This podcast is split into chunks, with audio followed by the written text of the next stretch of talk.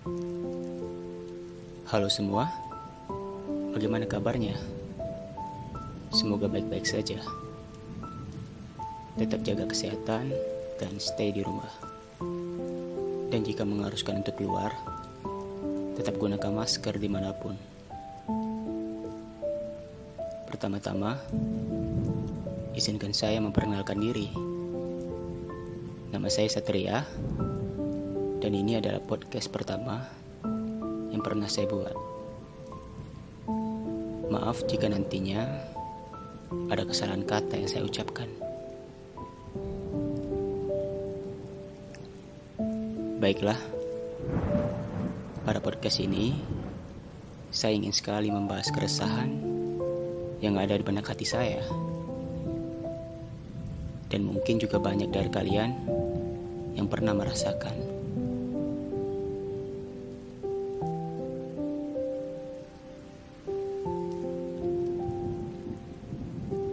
Sebelumnya, ada sedikit yang ingin saya sampaikan sebelum masuk ke topik utama podcast ini. Beberapa hari yang lalu, ada yang bertanya kepada saya. Pesannya kurang lebih seperti ini. Kak, maaf mengganggu waktunya. Bagaimana caranya untuk recovery dari rasa sakit yang ditinggalkan oleh seseorang yang kita anggap tak akan pernah meninggalkan kita. Sedangkan akhirnya juga omong kosong. Ditinggalkan dengan keadaan hati yang sedang terbang-terbangnya. Kenapa begitu perih, Kak?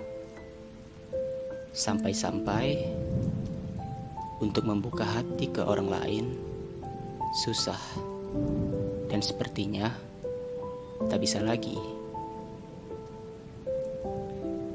Sudah seperti di fase mati rasa dengan seseorang. Dan pesan di atas adalah awal mula kenapa saya mencoba untuk membuat podcast yang sederhana ini. Saya berharap dengan adanya sebuah podcast bisa menjawab ataupun membalas pesan yang telah kalian kirimkan. Maka dari itu, judul yang saya bahas pada kesempatan kali ini adalah Luka yang tertinggal di masa lalu, kenapa membuat mati rasa kepada orang baru?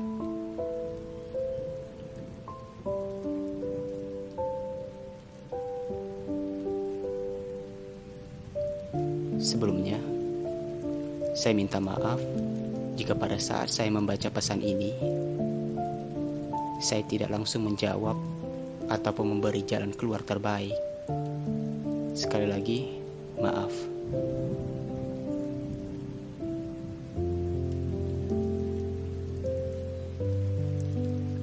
Baru pada beberapa hari ke depannya, saya coba membaca beberapa artikel dan jurnal yang mungkin bisa menjawab ataupun relate dengan masalah yang kamu hadapi. Semoga terbantu. Pertama, kamu harus tahu bahwa seseorang yang ada kehidupanmu dulu sepertinya sudah tak lagi menghiraukanmu. Saya mengatakan ini agar hatimu tidak lagi tertuju pada masa lalu. Apa kamu masih berharap besar pada seseorang yang dulu menyakitkanmu? Begitu keras. Saya rasa hatimu lelah berharap seperti itu. Kamu hanya menambah kekecewaan yang tak berujung. Jika kamu memilih protektif untuk membuka hati ke orang baru, bagaimana mati rasamu bisa terobati. Jangan egois.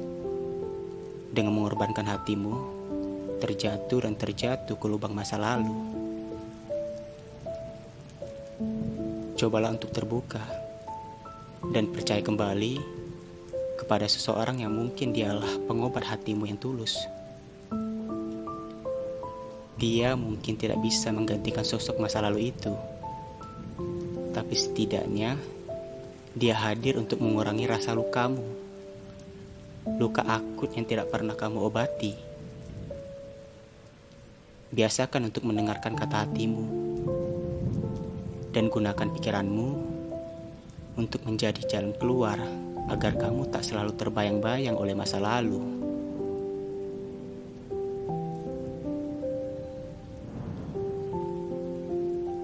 Kamu juga bisa mengisi waktu dengan kegiatan positif dengan teman, sahabat, dan juga keluargamu.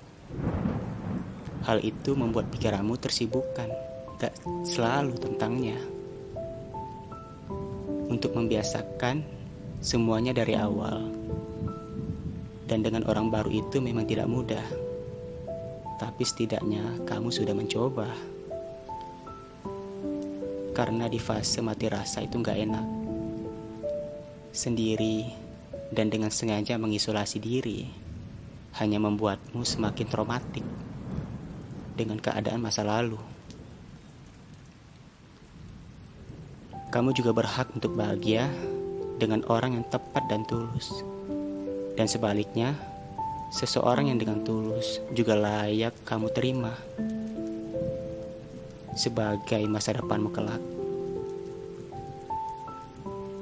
Jadi, apa kamu mau selamanya di fase mati rasa?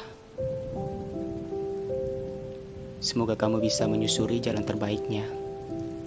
Saya berharap kamu bahagia atas semua pilihanmu. Sampai di sini dulu podcast yang saya buat. Semoga teman-teman lainnya bisa mengambil kalimat positif dari podcast kali ini. Sampai bertemu di podcast ke depannya. Terima kasih telah mendengarkan hingga akhir suara ini.